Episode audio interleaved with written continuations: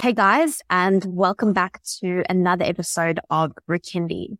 Today we're joined by Donald Hoffman. Donald is a professor in the Department of Cognitive Science at the University of California and popular science author. Hoffman studied consciousness, visual perception, and evolutionary psychology using mathematical models and psychophysical experiments. Author of over 120 scientific papers on this topic, and with his latest book titled The Case Against Reality, Why Evolution Hid Reality from Our Eyes, which is really the central theme behind this podcast. So David, thank you so much for joining us today and welcome. It's my pleasure. And thank you for your kind invitation, Alexa.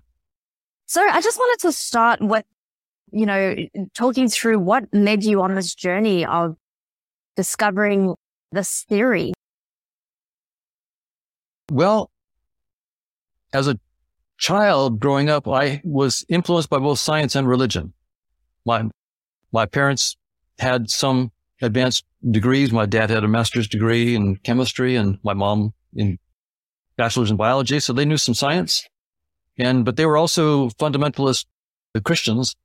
And so I was raised in two separate camps that had very, very different views. And so as a teenager, I, I began to, you know, really understand the tension between those views and decided I needed to try to figure things out for myself. And the, the question that I boiled down for myself was, are we just machines? And I decided that that was a nice, clean technical question to ask. And the right way to, to do it was to go and try to build a machine that could duplicate human behavior. And, and if we could, then maybe we are, are machines. If we can't, then I would learn something by the failure about this question. So I ended up going to, to MIT as a graduate student in, in studying cognitive neuroscience. I was in what's now the brain and cognitive science department there and in the artificial intelligence lab. So I was studying humans and machines with the, the goal of really understanding thing. Uh, that got me along these lines more technically. And the work that I was in visual perception at the artificial intelligence lab and at the brain and cognitive science department. And I was working on specific problems in visual perception, how we see in 3D, how we see motion and how we recognize objects. But I realized that there was a general theory that was lurking there, that, that all of the specific theories that I was, and my, my friends there were working on, there seemed to be a general trend behind all of them. So that got me launched on this idea of getting a general theory of perception, which then led me ultimately to this general theory about consciousness. So you can see there was a long thread that, that, that took me there. yeah, definitely, definitely. And, and I think one needs to have an open mind in order to step outside of the constructs that we've already pre- created for ourselves. And you have really done that to the most fundamental level. So I, I found that really interesting. So talk us through the theoretical concept that we don't see reality as it is. Right. So this comes from an application of the theory of evolution by natural selection, surprisingly, because evolution by natural selection, the way we've all been taught it is that there are real physical objects like animals and food and resources of various kinds. And these are real physical things in space and time and they really compete and some die and, and some survive and pass on their genes. And so it's a, a bit of a surprise that when you ask a, the question from evolution, what is the probability that evolution would shape any sensory system like vision or touch or hearing or smell of any organism to show any truths about objective reality? Now, that's a nice, clean technical question what's the probability that anybody would be shaped to see the truth or hear the truth or smell the truth about whatever the objective reality is? And the reason we can ask that as a technical question is because evolution by natural selection is, is a mathematically precise theory. Darwin's theory was transformed into a mathematical model by John Maynard Smith and, and others. Evolutionary game theory is what the, the field is called. And so I was able to use the tools of evolutionary game theory with, with my colleagues and graduate students. So it wasn't just me, it was a whole team of us. And I should mention my, my graduate students, Brian Marion and Justin Mark, and colleagues like Chetan Prakash and, and Manish Singh and Robert Prentner. So, so it was, a, and, and some, some others too that, you know, I won't go the whole list, but so there was a whole, whole bunch of us that were collaborating on this technical question. Does evolutionary game theory have an answer to this? Would we be shaped to see the truth or, or, or not? And it turns out I went into it thinking that, well, maybe seeing the truth would just take too much time and too much energy. And so evolution will do things on the cheap. And so we won't be able to see the truth because it's just too expensive and takes too much time. And, and that's part, that's partly true. But it turned out that when we actually went in and did the math, what the, the real surprise was the the information is simply not there in what's called the fitness payoffs. The things that actually guide and drive evolution are the fitness payoff functions. We can talk about those if you, if you, if you want, but there's these things called fitness payoff functions that are the sort of the drivers of evolution. And what we discovered is those fitness payoff functions simply don't have the information needed to shape you to see the truth. So if, if, if the fitness payoffs don't have the information, they can't shape you to see the truth. And so, so, so there were a number of reasons why evolution shapes us not to see the truth. So, uh, but at, at, top level, let, let me say this. I, I should say that as a scientist, I don't know whether we see the truth or not. But what I do know is this. The theory of evolution by natural selection predicts the probability is zero that we see the truth. Right. So now so that's so that as a scientist, I need to be very, very careful. I, am not saying I know the truth here, uh, uh, but but our best theory about biological evolution is very, very clear. The probability is zero that any organism knows any aspect of, of objective reality truly. Instead, what what evolution does is it shapes our sensory systems to guide adaptive behavior. Adaptive behavior is behavior that keeps you alive long enough to reproduce successfully. Period. That, so, and, and if, if you ask an evolutionary biologist, does, does evolution shape our sensory systems to guide adaptive behavior? They'd say, of course. I mean, that's what evolution does. And, and, and so what we discovered is, wait, they do that and nothing more. A lot of people think, well, in addition to guiding adaptive behavior, they also shape, are, are shaped to see the truth. Nope. That's not in the theory. That the, the theory says that's not what goes what what goes on. Now, one could say, look, uh, well, so much the worse for evolutionary theory. And that's perfectly fine, but we have nothing to replace it, right? There, there, there are no serious contenders right now for, you know, for our understanding of, of biology uh, that are anywhere near the, the depth and explanatory power of evolution by natural selection. So that, for better or worse, is our best theory at this point for biology. And that theory is very, very clear. The probability is zero. But I, you know, as a scientist, my attitude is people can always try to tinker with the theory. Good luck. It's not easy to tinker with, with Darwin's theory and, and not have it just fall flat on his face, but go ahead and try. so that, that's, so you can see, I, am not saying that I think evolution, uh, that I think that we don't see the truth. I don't know. But evolution is very, very clear. The evolution by natural selection is very, very clear. We don't see the truth. And we have no better theory. So as a scientist, I have to take it quite seriously that we don't see the truth. And I think some examples that I saw you gave in your TED talk was having a beetle in Australia try and mate with a bottle because it saw, okay, bigger is better. Therefore, and if it's bumpy, or another example you gave was a bull, you know, trying to mount on a, a statue bull and so whatever looked like potentially could be a possible outcome for mating or natural selection, that's the direction it's going. Is that kind of the basis in which you are bouncing this off of? Is that in order for us to reproduce, we want to find the best possible mate and or have the best chance of survival? Right. So that's what evolution is very, very clear about that our sensory systems were shaped for, to that end, to allow us to, you know, feed, fight, flee, and mate.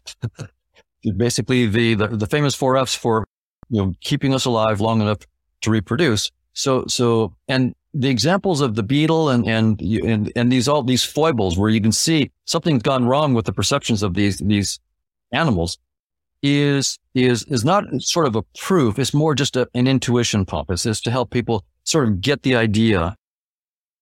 But you know, we can go into, you know, some people will, will raise logical arguments. So how, how do I know the truth if, you know, if, if evolution, you know, keeps us from seeing the truth? So we can go into those kinds of questions if you want. Yes, no, definitely, definitely. I would just like to first really build the solid foundation as well as, you, you know, so speaking about, so we've gauged that evolution shapes us to want to find the best possible outcomes, have the best chance of survival. And our visual cortex, we have all of these errors within the way that we see the world and, and we can, we can gauge that quite well. At what point in this evolutionary chain do you think that that started to, to happen? That we started to adapt to become are all animals within the animal kingdom have the same predisposition? Do bacteria or is it more complex life that started to build this way to view reality? Well, so it turns out that, that evolution allows a lot of different strategies for reproduction. And, and so some, some organisms, what, one of the trade-offs you have is how much of your calories do you want to spend on thinking and planning versus moving and just feeding?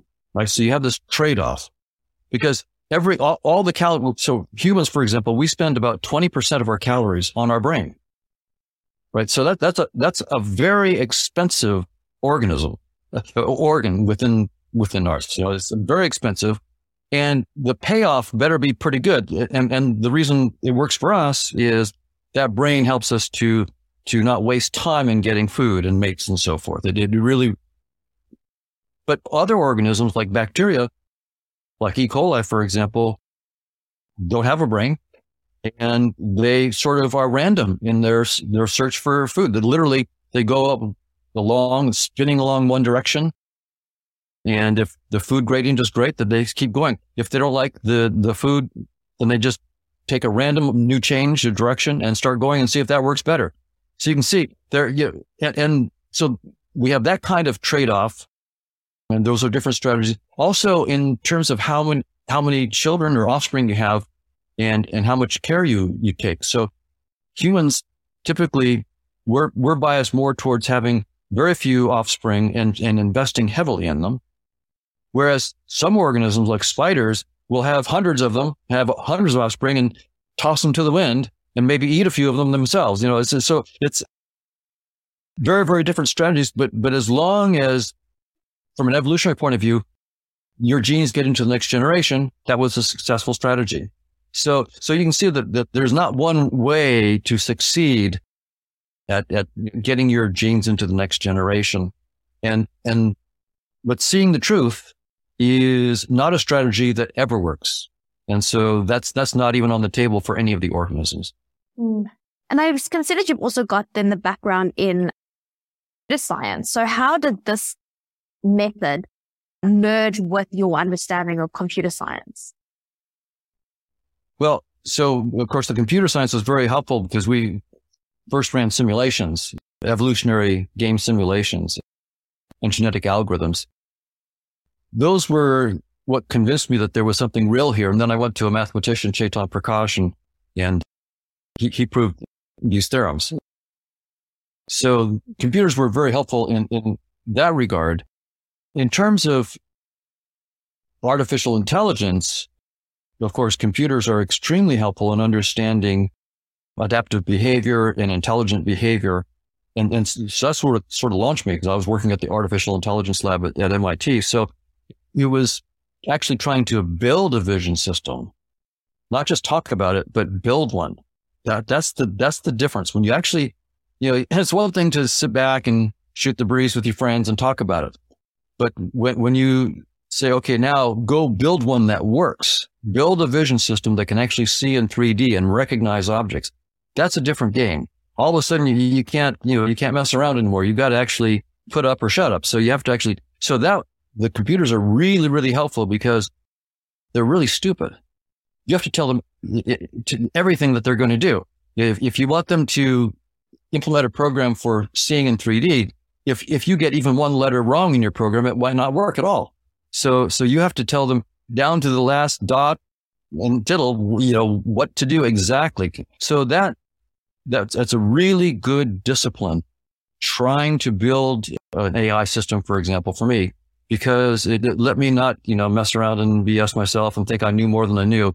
If it didn't work, then I had to go back to the drawing board. So that was really important to actually have the computer because the computers are so stupid. You have to tell them everything. That means you have to know everything to tell them. And that means you can't just sort of wave your hands over stuff. You've got to learn all the stuff. And, and eventually the computers will then teach you because you write a program and finally it's working, but it's not working the way you expect it. The outcome is different. Then you go, Oh, I didn't think about that correctly. I need to re. So, so they're very, very useful to keep you from just a hand wave. And, and it's very easy for us to think we know more than we do and, fool ourselves. But when you can build a computer program that actually works, it doesn't mean that, that you know everything, but you sure learned a lot in the process. And so what does one of these computer programs look like? Just uh, so that I have an idea of what one of these simulations would have looked like once you had really narrowed down on ensuring that everything you had coded was correct. Well, so for example, my graduate students did simulations of the genetic algorithms, Justin Mark and Brian Marion, and their code would just be oh, probably for that. It was probably just three or four pages at most of, of, of code in, in C or something like that that they, they wrote. Uh, so it wouldn't be a lot of code. But what you, and if you did it in something like Mathematica, then it could be a very, very short piece of code because it's a very high level language. When I was working at MIT, I was, I implemented some stuff in the language called Lisp, which is, it's, it's, it's not very used very much now, but we had what were called Lisp machines at MIT, which were pretty, at the time, they were pretty fast. And so I, I implemented my some of my work on you know visual perception of of, of 3D objects and, and and and object classifications and so forth using Lisp in, on a Lisp machine. So, but there's you know there's dozens of different languages that that you can can use. Right now, I'm using Mathematica quite a bit because it's a very powerful high level language for for some of the simulations I'm writing now. Yeah. Okay. Cool. Awesome. So you've created these algorithms that have really allowed you to take these ideas that you've thought about and then see them in real time through computer simulations. And so out of that, you've really come to the idea that the world is a, the way that we see the world is sort of like a desktop or a user interface and that actually reality is not really how we can physically see it, how we think that we perceive it. Is that correct? Yeah, th- that's right. So evolution, it shaped our senses to play the game of life but not to see the truth. So, so for example, if you're playing a game like a, a virtual reality game like Grand Theft Auto and you have on a headset, right? And you're, so you see uh, a, a, a red Ferrari on your right, you see your own steering wheel and you see a, a green Mustang on your left. You're seeing what you need to see to play the game of Grand Theft Auto and try to win that game. But what are you really doing? Well, it's, it's there is no red Ferrari in the supercomputer that's really running the game. So there's some supercomputer somewhere that's running this game. What you're really doing is toggling millions of voltages in a specific sequence. And you have to get the sequence exactly right to, to win the game. But if you had to actually toggle those voltages by hand, you, you couldn't win the game. Someone who just has a steering wheel and gas pedal will beat you over, over someone who sees the truth about the voltages that you're toggling. And so that's a good metaphor for what evolution has done for us. It, it it hid the truth that we're actually interacting with and the, the, reality that we're actually manipulating it. It hid that because we don't need to know it. In fact, that would slow us down. And it just gives a simple headset to play the game of life. So space and time and objects are just a virtual reality headset that, that were evolved to let us play the game of life and stay alive long enough to reproduce. So that's sort of the metaphor that comes out of evolution by natural selection is that you know, what we're seeing is just virtually that lets you play the game of life. And, and, you know, in, in video games, if you get enough points and don't get killed, then you go to the next level of the game. In evolution is similar, but you don't go to the next level of, of, of you. So, so there's a little difference between evolutionary theory and, and, and the video game, but other than that, it's pretty, pretty good analogy. we have been shaped to play the game of life according to evolution. But, and again, by the way, I, I should always say, I'm not saying that this theory is the truth. Evolution by natural selection is the truth. I'm not saying that at all. I am saying that we have no better theory and it's not clear how to get a better theory right now. But 100 years from now, we probably will. so, so, but, so I'm not trying to, to say that I've got the final word on anything here. I'm just saying our current best science in, of biology is evolution by natural selection. And that theory is very, very clear. This is a virtual reality headset, not the truth. So you and I are having this conversation, right? And I mean, uh, you know, unfortunately, we're not doing this in person, but I can see you and I can see the world around me. And right now, you and I are communicating and we have some shared interface or interaction. Is what you're saying is both of us are real, but how are we then communicating to one another? And how do you know that either myself or you is even real? What is this sort of communication between you and I and everyone else that I share this world with? That, that's a great question. And, and we should distinguish two different notions of real. So we sometimes use real to, to mean that something is real if it exists, even when it's never perceived, when, when it's not perceived. So we might say that the moon is real because it, ex- it, it existed, you know, before there were any creatures that could even see it, right? You might say that. So that's one sense of real. So I call that objectively real. And then there's a different kind of real where you might say, you know, I, my headache, I've got a real, I've got a really bad headache. Well, that headache is not objectively real in the sense that it only exists in my perception. And if, if there was no one there,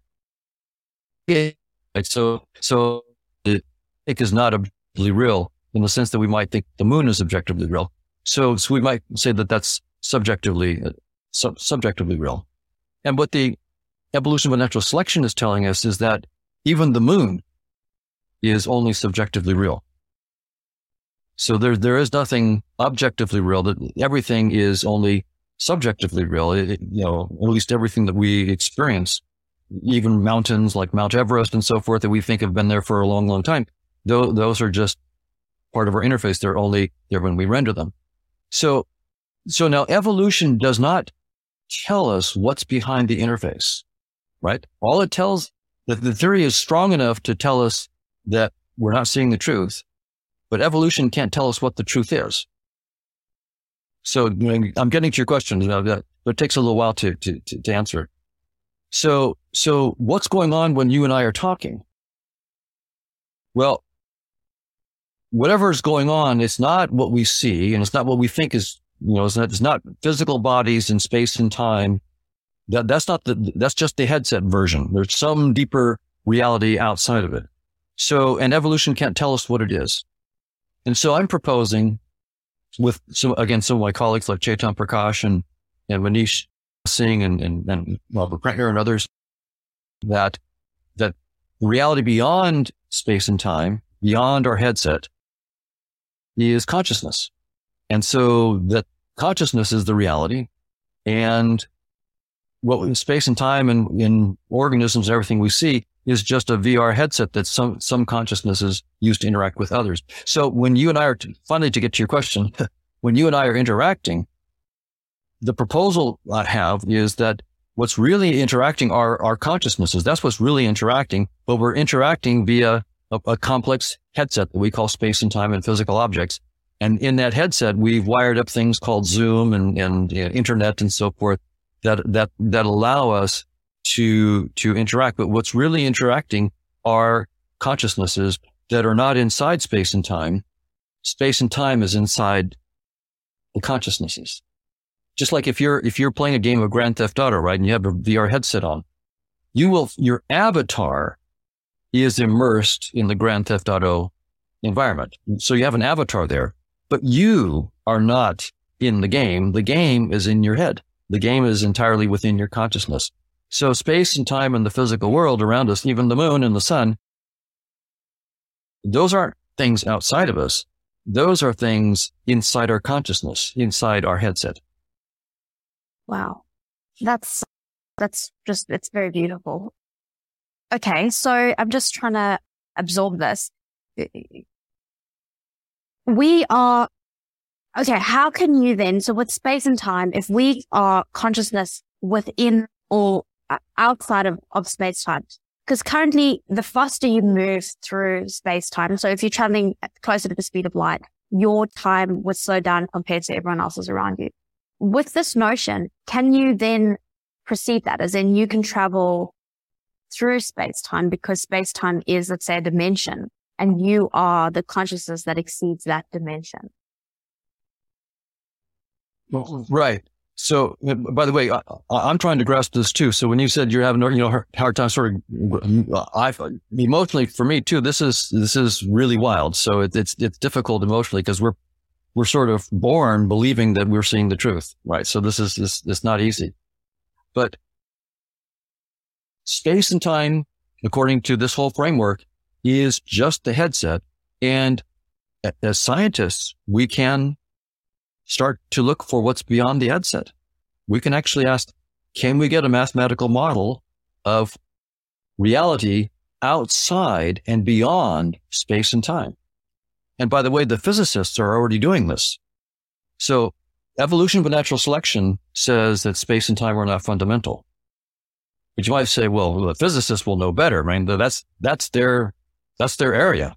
They're going to, maybe they'll laugh at evolution. They'll say, hey, well, we know better. Physics, space and time are fundamental. Well, no, it turns out that they're, they're saying things like space time is doomed. That's David Gross, who won the Nobel Prize for his work on, you know, the strong force, I believe. He has a 2005 paper where he, you know, it's it, 2005 was the 100 year anniversary of Einstein's theory of space-time. And so he, he, on the 100 year anniversary, he first, you know, tipped his hat to, Einstein. Thank you very much. A wonderful theory.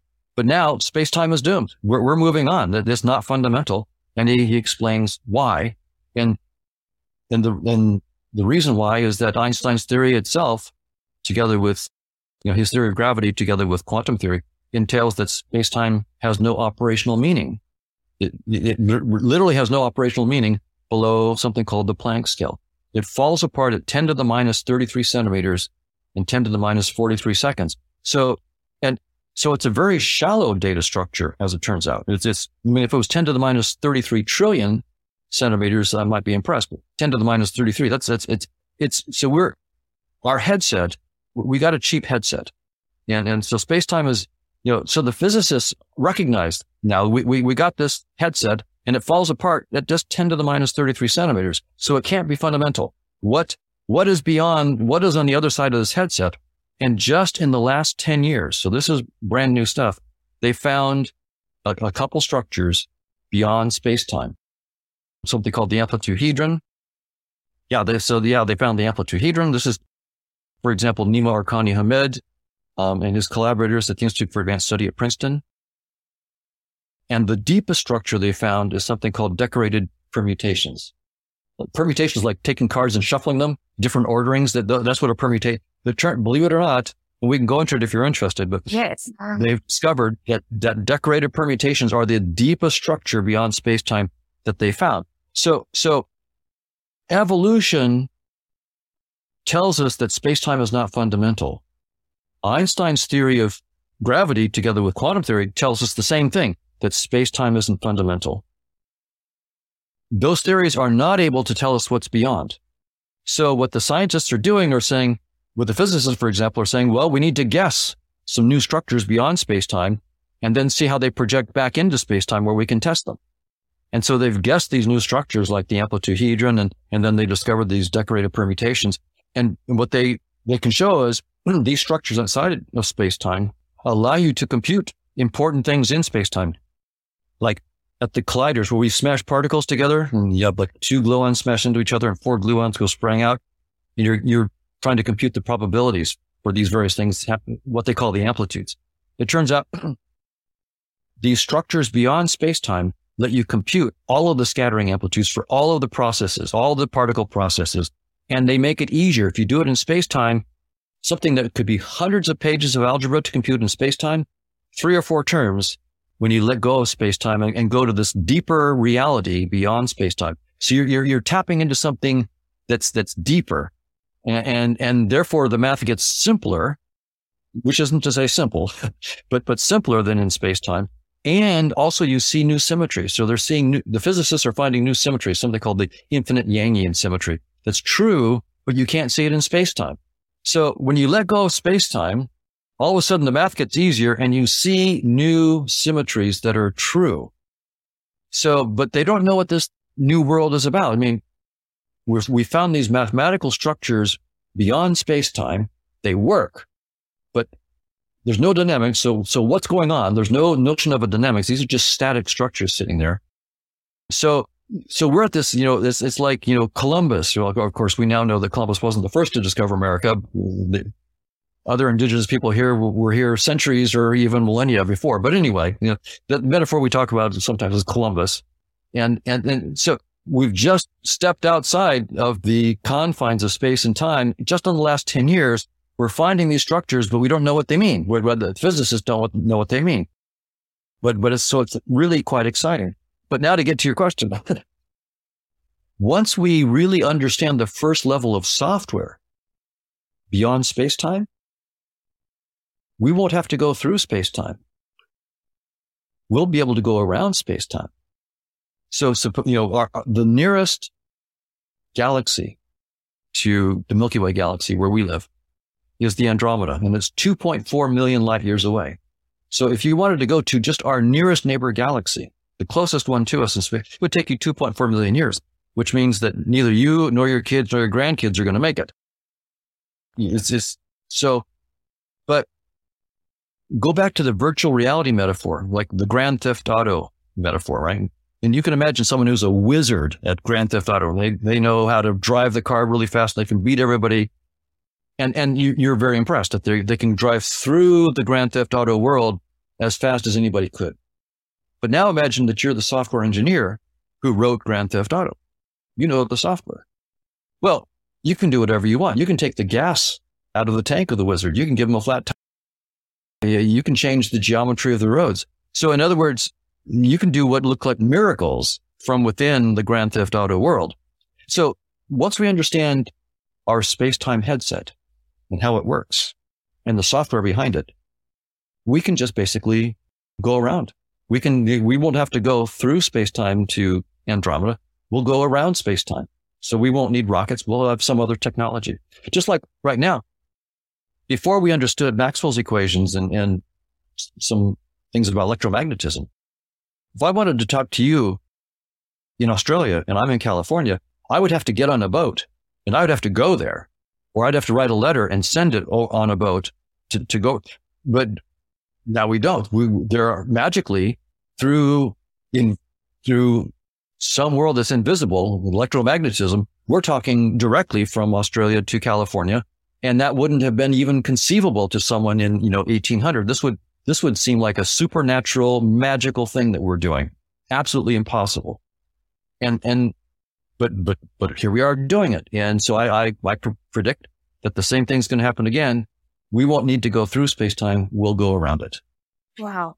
So when I'm looking at the double slit experiment, that was one of the experiments that when I learned about it, it, it blew my mind. I, I, I that what made me fall in love with science to, in, in like just and it made me then get really interested in this exact topic.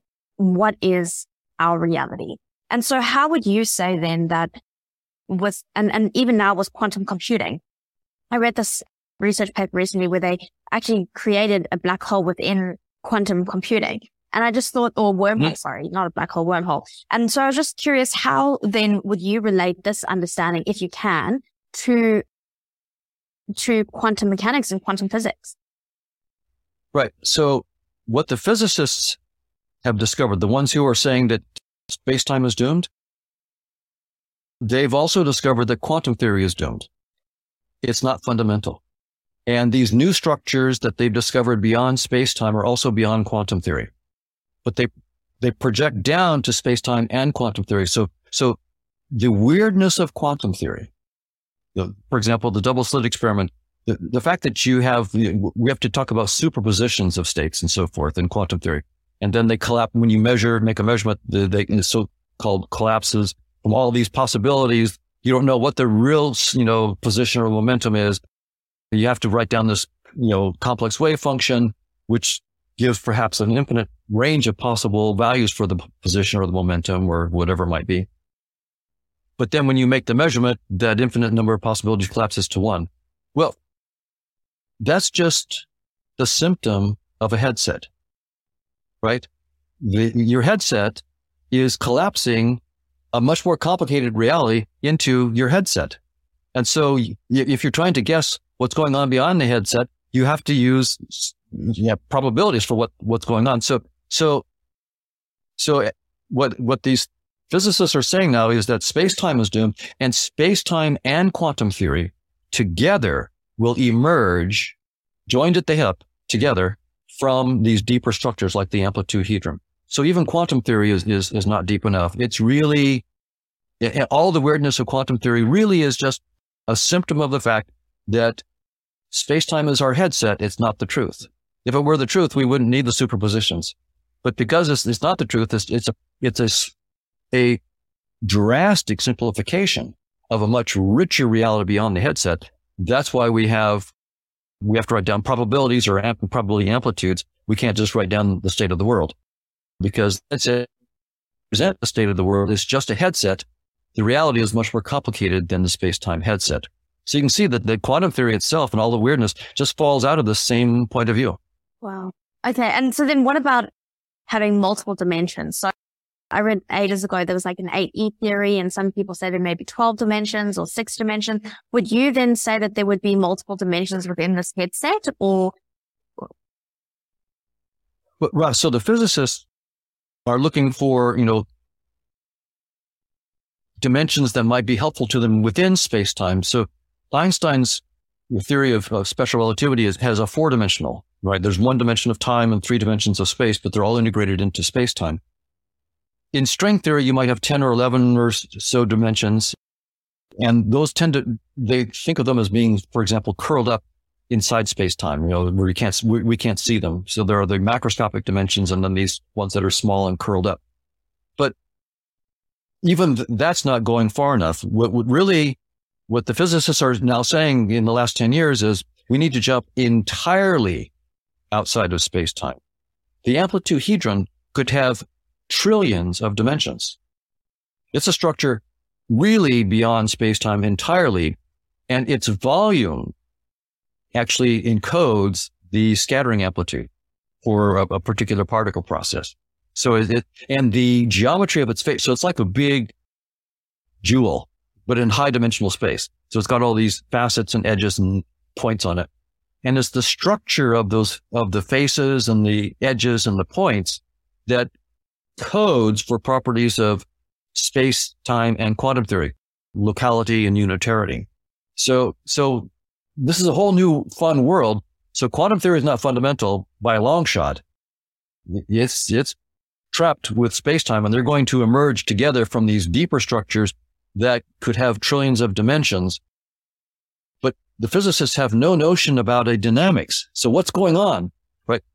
These are just like, like in, the, you know, the movie 2001, A Space Odyssey, where there's the monolith that's just sitting there and all the apes, first they're afraid of it and then they crawl up to it and they start pounding on it and screaming at it. They, they, they know it's important, but they have no clue what it really means. Well, that's where we are, right? We, we found the amplituhedron and these decorated permutations. There are these, these monoliths outside of space time and they're making the math easy and they're giving us the right answer and they're pointing to symmetries that turn out to be true that we couldn't see. So, so they're just full of meaning but there's, you know, there's no dynamics. The physicists have no dynamics. And so we're at this really fun time where we're the apes beating on these monoliths. And, and, and the paper that we just published last week, we give in that paper, as far as I know, the first dynamics behind decorated permutations. We, we prove in that paper that, that Markovian dynamics, that any Markov chain can be projected into these decorated permutations. And Markov chains are a dynamical systems. And so we proved that and we published that last, last week. And so we, and the reason we went after that was because our theory of consciousness beyond space-time is a Markovian dynamics. And so we, you know, six months ago, I, I said, well, look, the physicists have found that these structures beyond spacetime, the deepest structure they found are decorated permutations. They have no dynamics. We have this dynamics of consciousness beyond spacetime. So if I could project that consciousness dynamics down to decorated permutations, then the physicists will take me all the way into spacetime. They've done all, all the hard work. So I said, well, so thank you. Let me, so all I need to do is find out how you Markov chains project to decorated permutations. So we did a literature search and no one had ever studied it. So, you know, there, there was no, so we, we invented the math, but we, we, we discovered this math. And so we, so it's, it's a general result that any Markov chain has a canonical projection into decorated permutations. And so now we, we've given the physicists for the first time a dynamics behind the monoliths that they've discovered. We, we're calling it a dy- dynamics of consciousness. If they don't like that, they can put it whatever they want there, but there is a dynamic that you can write down. It, it's not going to be comfortable whatever you put there because think about it. There's something outside of space time that's doing something. We're going to have to wrap our heads around that. W- what are these things outside of space time that are doing something? well, what, what I'm saying is it's, it's you and me. It's consciousness. Our consciousness is entirely outside of space time and space time is just our headset. So we are the consciousnesses that are outside of space time and that are projecting down through decorated permutations into this headset. So basically physics has been studying our headset and they just, they, by in the last 10 years, they've gone outside the headset and they found the, the first layer of software outside of it, namely the amplitude and the decorated permutations. What we said was great. And now here's the deeper software of consciousness and how it projects down to the, the software you found of decorated permutations. So, so we're starting to piece together what's going on beyond the headset, which is why I'm sanguine that maybe in my lifetime, we'll be able to go to Andromeda outside of space time instead of through space time. Okay. So what in your eyes is consciousness? what is how would you define consciousness and and can we interact how are we interacting in this world how how is this so so by when when i talk about consciousness i'm talking about something very straightforward in our everyday experience like the experience of tasting chocolate or having a headache or smelling a rose or having an itch and, and needing to scratch it so these are all conscious experiences and the experience of colors and so forth. So there, there's the range of human experiences, but then I countenance the possibility that there are countless experiences that are totally beyond what any human has ever had. So I'm not limiting the notion of conscious experience to the things that human could, humans can experience. Presumably there, what we can experience is a trivial, trivial, tiny subset of the whole range of possible experiences mm-hmm. that, that, that are out there. So I'm first propose that there are the, all human experiences, as I mentioned, but there is the tiny subset of the whole range of possible experiences. But then when we, the mathematics forced me to look at something else as well. Right? Um, my attention was initially just on all these experiences, and that's what I meant by consciousness But when we actually go to write down the dynamics of these experiences, you're forced mathematically to write down a probability space on which the dynamics happens. Right? Like a Markovian dynamics, you have to write down a, a space where the dynamics happens. So to be very, very clear, suppose I just want to talk about a simple thing like I'm going to toss a coin twice. I'm going to flip a coin twice. And I want to talk about the probabilities of the outcomes. Well, well, it could be heads, heads, heads, tails, tails, heads, tails, tails, right? So, so before I do the possibility, I have to write down. It could be heads, heads. It could be tails, tails, or heads, tails, or tails, heads, or it could be the empty set. Maybe I, maybe I, I didn't flip the coin. So, so those are the, the, the kind of outcomes. So we call that a probability space, writing down all the possible outcomes. So I was a little slow about this. I was, I had to write down a probability space and I did it because you just have to do that mathematically. But it took me, me years to go back and go, well, what is that probability space? What, what does that mean? And I know about experiences, But what about that probability space? Because that probability space is there. The mathematics is just sitting there, even if there's no experience I'm having right now. So the way I interpret that probability space is that is a mathematical pointer to awareness without content, without any specific. So what, what meditation people talk about when they meditate to the point where they're aware, but they're not aware of any particular thing. There are no experiences, no colors, no, nothing. They're just pure awareness. That's what it points to. So when I talk about consciousness, I'm talking about a pure awareness, which is this potential for, which has the potential for any kind of conscious experience. Then also this dynamics of conscious experiences that, that, that comes out of it.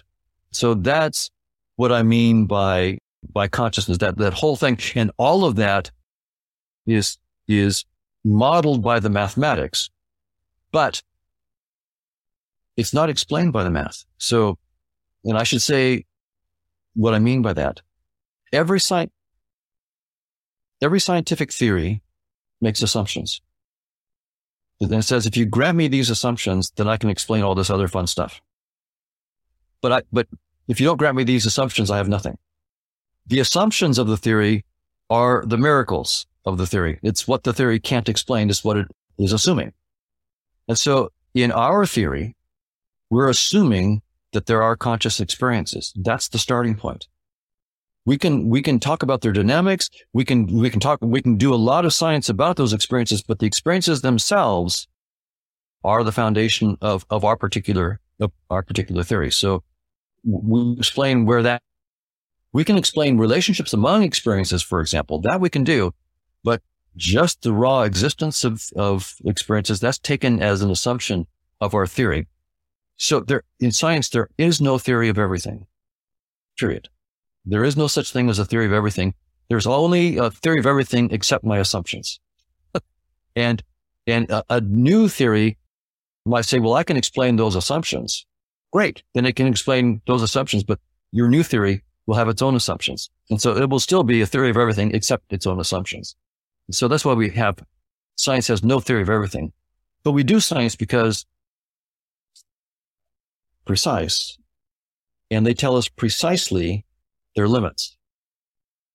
So a good theory, and that's, that's the real power of a scientific theory. It's so precise that it tells you precisely the limits of its own explanation. And that's what we want from scientific theory. Wow. So would you then, so uh, you'd had a lot trying to understand things philosophically, as in speaking about, you know, the one beautiful thing I love is like we are all consciousness experiencing itself. Like what happens if all of this really is just consciousness experiencing itself? And that fits into that whole, we're all within that one bubble. What happens if we are in this, this space that you speak of? What happens if that's a simulation? What happens if all of this actually really is a simulation and therefore all the mathematics, everything that we do within the simulation, fractals, you look at things and, and the, everything revolves around these fractals or specific mathematical formulas, the golden ratio. The, do you think about that? Right. So, so my, my take on it is, is like, as you said, that, that there is this one consciousness and you and I are just avatars that this one consciousness is put on in this particular headset. So, so you and I are basically the one consciousness talking to itself through two different avatars. And anytime we interact with other people or, or even an ant or a cow, we're, we're, it's the one consciousness interacting with itself through a particular space-time headset. But my view is that this headset isn't special. There are, this is a particular, this is a cheap one. When we're, we're actually consciousness playing with a fairly cheap headset, you know, only 10 to the minus 33 centimeters and it falls apart. So, so we're, we're in, you know, we're, we're a, a low, we're right now consciousness playing with a low end VR, but there are countless others that are far more high quality. And, and, and so we, we are the one consciousness playing with all sorts of one, you know, we, we you know, we're, but we'll, we'll, in others that are more interesting. And the, the as far, and again, I, I don't know the final answer here by any means, but it looks like consciousness is exploring all of its possibilities. I mean, there's, there's, it's, un, there's good reason to believe that consciousness has endless, in principle, endless possibilities. Something from called Gödel's incompleteness theorem that makes me think that. We can go into it if you want, but consciousness has literally endless possibilities and it's not possible in principle to ever completely have gone through all the possibilities. And so consciousness is constantly exploring all of its possibilities. And, and, and that's what we're doing.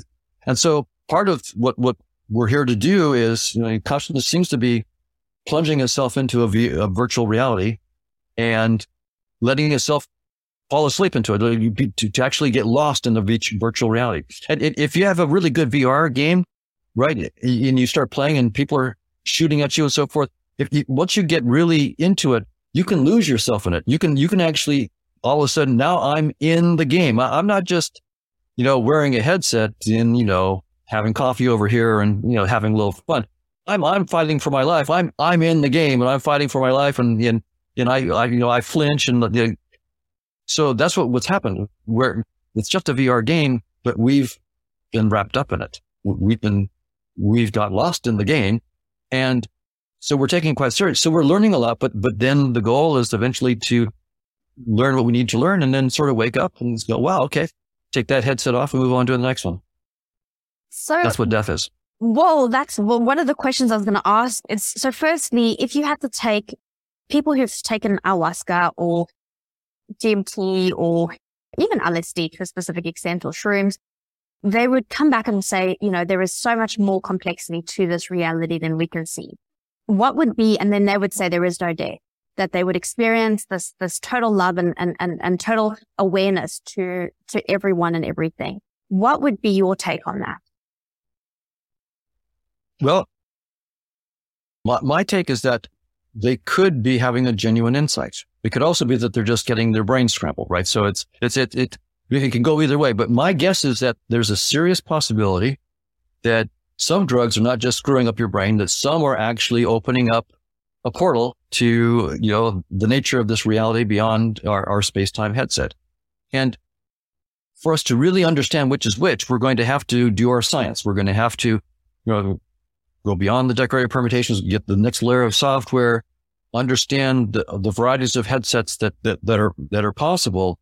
And, and then we're, we're going to have to do the science of trying to figure, okay, these ayahuasca and these various drugs are specific chemicals, right? And we, we can see in our interface that they work at certain synapses or, or certain binding sites in, in, the, in neurons in the brain. So serotonin receptors are, are, are a big target, for example.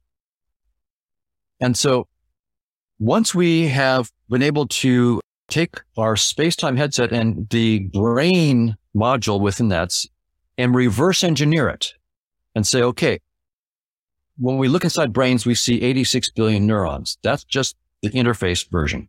Mm. Looks complicated, but it's trivial compared to the reality behind those neurons, right? So neuroscience is much more complicated than we, we, we, you know, it's hard enough with 86 billion neurons, but that's nothing compared to the reality behind the, that, that interface representation of neurons. So we need more money for neuroscience, not less, a lot more money for neuroscience, but we have to reverse engineer and look at what's going on outside of space and time that projects down to what we see as neurons and synapses and, and chemicals binding at, at receptor sites and so forth. Once we understand that, then we can ask your question really technically. What is ayahuasca doing? What is, you know, LSD doing?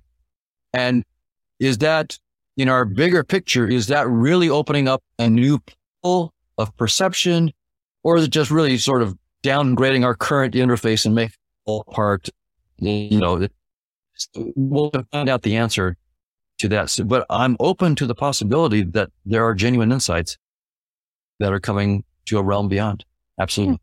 Well, one of the interesting things I found with a lot of those is that they enhance neuroplasticity. So there's a lot of research that's coming out lately where they're saying after taking mushrooms, or even MDMA can help people with post traumatic stress disorder, or if you have a serious drug addiction, taking those in small doses or even slightly larger ones can actually help people to rewire their, their neural processes and, and start to actually change their life in a positive manner.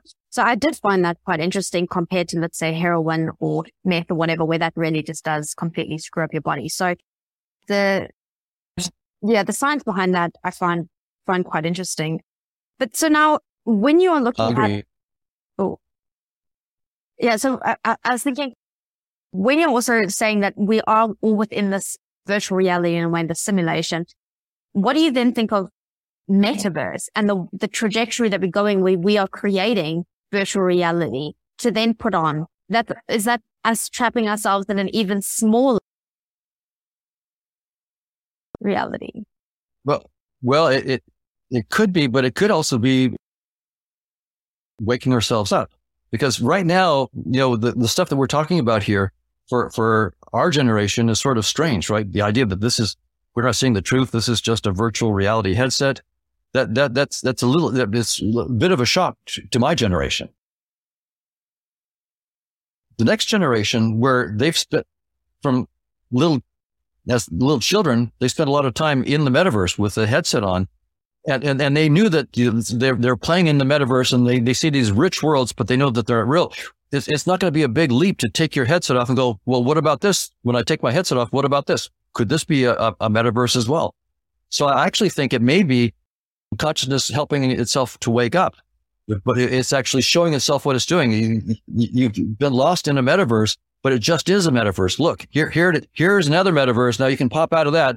Now think about this is also metaverse and you need to pop out of it. So this may be a trick that you know, consciousness is using to, to wake itself up from, from being addicted to its own headset. Wow. Wow.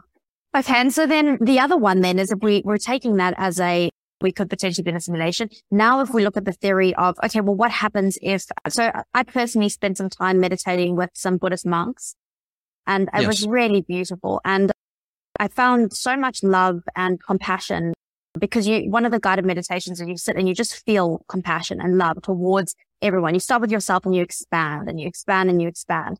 And you, uh, so my grandfather, he was a, a, Methodist minister. So he was quite deeply or is quite deeply spiritual and religious. And so when you're taking this notion in and you're applying it potentially to that framework, what would that look like? You know, if you're all saying potentially we are consciousness experiencing ourselves, you know, could that not be love or, or if you're looking at God or do you think that that ties into this at all? I think it does. And I'm, I'm looking forward to a, a much deeper collaboration between science and spirituality as science starts to use its tools beyond space time, right? That, that's going to be because the, the spiritual traditions have been there for thousands of years. They've, they've been saying for thousands of years that space and time isn't the fundamental reality, that there's a much deeper reality of, of consciousness. And, and, and so as the scientists begin to go outside of space time and, and start to th- look uh, you know, for consciousness, for example, the spiritual people will be there. As well, we, we've been here waiting for you guys. Welcome to the party. But what the scientists will bring is that the scientists have new tools. They, we, we've sharpened our tools studying the headset. And so we have a, we have a, a new precision in our theory building and, and, and experimental tests. So I actually see going forward a deep collaboration in spirituality there's going to be some very, very deep intuitions that the spiritual traditions have because they've been in this space for thousands of years already beyond space time and in consciousness and, and exploring it.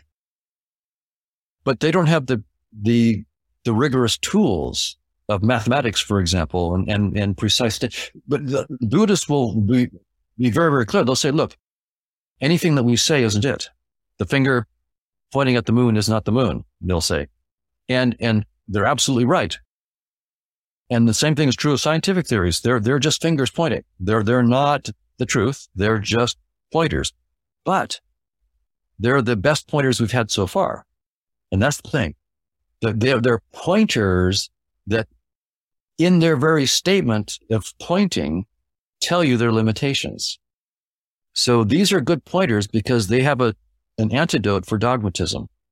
It's very easy for us on the spiritual path to get attached to our pointers. Pointers are always uh, pointers to the the realm that's unspeakable. It's it's it's, it's beyond cognition, and it's that it's a, the, the true deep intelligence that we are, and that any mathematics, any words, are are relatively trivial pointers. So, and yet, it's not for some reason it's, it's not pointless to be involved in mathematics and language, the, the realm of, of, of pointers. That's very important. That same consciousness needs to go back and forth between the, the, the realm in which it's pure silence, no, no concepts, and the realm of silence and ex, realm of concepts and experience. And, and there it's easy to get trapped in dogmatism, being attached to particular pointers, particular ways of thinking about things. So science will help the spiritual traditions on that. And the spiritual traditions will help the scientists because they already have a lot of new concepts beyond space time that the scientists haven't, haven't, most scientists haven't even thought about yet, at least scientifically. So I see a, a, a wonderful collaboration already starting. And I think it will take off. And I, I do agree that ultimately, I think what's really going on is that it's, it's consciousness studying itself and ultimately loving your neighbor as yourself, as, as the Christians say, you as Jesus say, love your neighbor as yourself. Well, that, that really is loving your neighbor is loving yourself because your neighbor just is an av- another avatar of yourself. And so you, we ultimately will learn that yes, that is what we're doing. We're learning to love ourselves and explore our possibility. That as, as the, uh, the Course in Miracles puts it, there is only one of us. So that book my mother read when we were really young, she that was her, she was obsessed with it. She was obsessed with the Course in Miracles. She practiced it for years. So it's, it's very interesting because when I looked at that book, yes. I thought from a basic level, reading it, I was like, I wonder if this potentially, it makes you forget everything. It makes you question everything. This, this is not this. This is not what I see. Right. So you have, exactly. what do you think of that book? Well, of course, I, am I'm, I'm I'm no expert, but I will just say that to the extent that I understand the book, I I'm I'm on board. And you know, it says at the very start of the book, the whole book is summarized as one statement. Nothing real can be threatened. Nothing unreal exists. Herein lies the peace of God. That's the, and, if you really understand that, you don't need the rest of the book because that's, that is the whole book. And, and from, from the point of view of what I'm saying, what really, what really rings true on that is when you realize that this is just a VR and this body is just an avatar. This is the, the reality is my consciousness and that. So nothing real can be threatened. My consciousness is not going to be threatened by anything in space and time. This is just a headset and we're going to take the headset off and nothing unreal exists. So all this stuff that we're perceiving and that we, that I myself am attached to emotionally and I'm learning through meditation to let go of it. Nothing unreal exists. Herein lies the peace of God. So I, I, I understand that intellectually. I'm learning to grow into it emotionally. But the theory is very clear that it agrees with that. And that's the whole Course in Miracles. If, if you understand that, you don't need the rest of the book. This has been a very unexpected conversation that has turned, taken a very interesting turn because my father's extremely atheist and he's very mathematical. I mean, he's one of the most intelligent minds. You know, I, I speak to him all the time about just any topic under the sun. And there's always been this interesting controversy within my life, similar to yours, is you can see this take on one side, which I can see so much beauty and wisdom through meditation and compassion and just even just stilling the mind. But then I can also see this other side of understanding the constructs of space time and, and, and scientific understanding. And so what you're saying is a very interesting theory on potentially merging the two worlds. And I, I think that's very cool. I think that is very, very cool. And the fact that it it's, can explain, sorry, the fact that it can even explain the double slit experiment. Yes. Is crazy. Is, is, is, is brilliant. It's, it, it, there's been this antipathy between science and spirituality, partly because scientists were only studying the headset and they didn't know there was more. But now scientists, for the first time, are realizing it's just a headset. Space time is just a headset. Physicalism is false. Reductionism is false. It was a useful learning tool. We learned a lot of scientific tools, but it's just the reductionism is false and space time isn't fundamental. And it's time for us to grow up and use the tools that we discovered and use the mathematics and go meet the spiritual seekers who are already there beyond space time, but don't have these tools. See, it, it, it's, it's not, it's not pointless. The scientists are coming with tools that the spiritual seekers haven't had, this precision. The spiritual seekers have tools that the scientists haven't used very much, namely meditation. So when we bring our tool sets together and let go of the hostilities that have been at least since Galileo, right? Since the church in Galileo or House in Princeton. There's, there's been a hostility between the two, but it's now time eh, for the two to learn to actually co- cooperate because they're both going to learn a lot from the other. And by the way, part of the learning will be to learn that some of the things we thought were true are nonsense on both sides, on the spiritual side and the science side. So there will be shocks and there will be wonderful revelations and also, oh, I was deeply wrong. We'll, we'll get both of those and, and we'll have to learn to cope with both. Yeah, because even when we're talking about from the beginning is that we favor reality versus fitness. How do you know that what you are seeing is reality? And, and I had this really brilliant conversation recently, which was like trying to look at is the a, a book, The Elephant in the Brain. And it was just essentially saying how our, our mind will alter what we see and how we interact. And it makes assumptions. And, and we understand, like you were mentioning before, the red Ferrari, how if you have a specific idea, you will see that everywhere. So how with, even with, within spirituality or within science breaks that down to say all of our perceptions, we can then model and, and see what, what our mind is creating, what patterns we're creating and we're trapping ourselves in and what actually is reality. So I, I definitely see that as quite interesting. A- absolutely. And, and, on that, I would recommend there's a, a great book by Daniel Kahneman called Thinking Fast and Slow. He won the Nobel Prize in economics, but it's for his work in psychology. And of course, psychology is very, very important in economic theory. And, and so he, he actually goes into a lot of these kinds of cognitive mechanisms that, that, that we have. And, and I have a book on, if you want to look at these kinds of issues in, in perception and visual perception, I have a book called Visual Intelligence, How We Create What We See. And I go into actually how we create our visual worlds and, and the assumptions that go into it, how we, how we see in 3D and so forth. But all the assumptions. So I'm very explicit about the assumptions and I illustrate all the assumptions that we use to create this virtual reality that we perceive around it. So you're right. The, the, the sciences can do a lot to help us understand all the assumptions that we're, that we're using in, in constructing our worlds and allow us to look behind them. And, and I find it helpful to, to realize that I can look at my own assumptions and I don't have to believe my own assumptions anymore. Right? Usually we see the world through our assumptions. So we don't see our assumptions. They're the eyes through which we see the world. So it's hard to look back on your own eyes. But with, with the tools of science, you can, you can take a step, question your own deep assumptions. And that's really powerful and, and a way to make progress. And so what do you think would happen one day when, when you pass or when I pass away? What, what do you think will be there? Would we just turn back into the consciousness at which we have never left?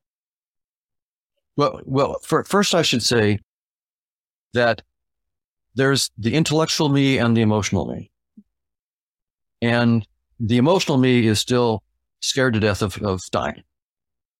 Look at I, I almost died not too long ago. And so I, I know firsthand what, you know, how I react to it.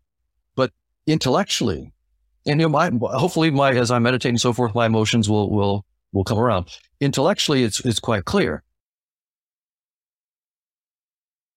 This is just a headset and the consciousness is not in space and time. Space and time is in the consciousness. And it's just a headset that consciousness is using. So if it takes it off, nothing real is threatened. You, just take off the headset. So now the specifics of my personality and my life and so forth, that may all disappear, but that's just not that terribly important. It's just the avatar. It, you know, in some sense, you know, Don Hoffman and his education and what he did, that, that, that's just an avatar story. That's not really who I am. That's just a story. And I'm not the story. I'm the consciousness that enjoyed that story for a while, but that's not what I really am. And I'm going to eventually let go of that story and, and I will not be the worse for it. So, so I, I understand that intellectually, but believe me, I, I if someone put a gun to my head, I'd be afraid. I mean, what at the moment with the, you know, I've been talking to a lot of, you know, gene editing and, you know, the various manners in which we think we could be on the precipice of just extending life. So, you know, when you have the planarians, these little creatures that can live for an extended period of time, you know, almost, yeah, just a, huge lifespan. We could edit our genes to be like that. We could elongate our life, but then are you just elongating the virtual simulation? Are you, you know, is it, would you want to live forever within this if it's a very small, like you're saying, tiny bandwidth kind of, you know, shallow reality? Well, we know that the headset itself is going to disappear, right? The, the physics of space time is such that space time itself is, is, is, is going to either, you know, end in entropy death or collapse back into a big crunch. And we, we, we can, only delay the inevitable. We're going to, all of us will die. There's no, no immortality within the headset. So we'll all be forced to step out of the headset. Wow. There is, there's no technology to avoid that. And that seems the mathematics that I'm working on right now makes it very, very clear that everything that we're perceiving, that these are, there's this big Markov chain of, of you know, of the, the one consciousness. And what we're perceiving in our simulation here is what's called a trace chain. We take a big chain, we look at a subset of states, we take, we, we, we trace the big chain onto a subset of states. And what we perceive, it depends on which states and how big of a trace we're doing, how, how many steps of the, of we're doing. Everything that we see is an artifact of the detail, the statistical fluctuations and so forth of the the spatial and temporal windows of a particular trace that we're on. And those traces will will end because every trace does end. And and so and, in fact you can actually show when you look at these trace chains that you actually you see a big bang. It's really quite interesting. Uh, we're uh, working on a new paper where we're, we're actually going to show that when you actually do this trace chain process, you will see that the initial thing you see early on with a small, small temporal window is it looks like high energy. It's all bosons, all high energy. And as you expand the temporal window, then you eventually get to the point where it's, you get something that is called a single communicating class, which has then goes inexorably to an entropy uh, equilibrium and then vanishes. So, so we're going to actually, actually use this theory, I, I believe, to show where the Big Bang and the end of the universe comes. And and there's no escaping it. It's, it's an, it's, it's a consequence of the trace chain process. You can't get around it. Oh, brilliant. I'm very much looking forward to reading your paper and beyond. And I'm just very grateful, very grateful for this time. One question I'd love to ask everyone is uh, if you had one message to share with the world being a podcast, what, what message would that be?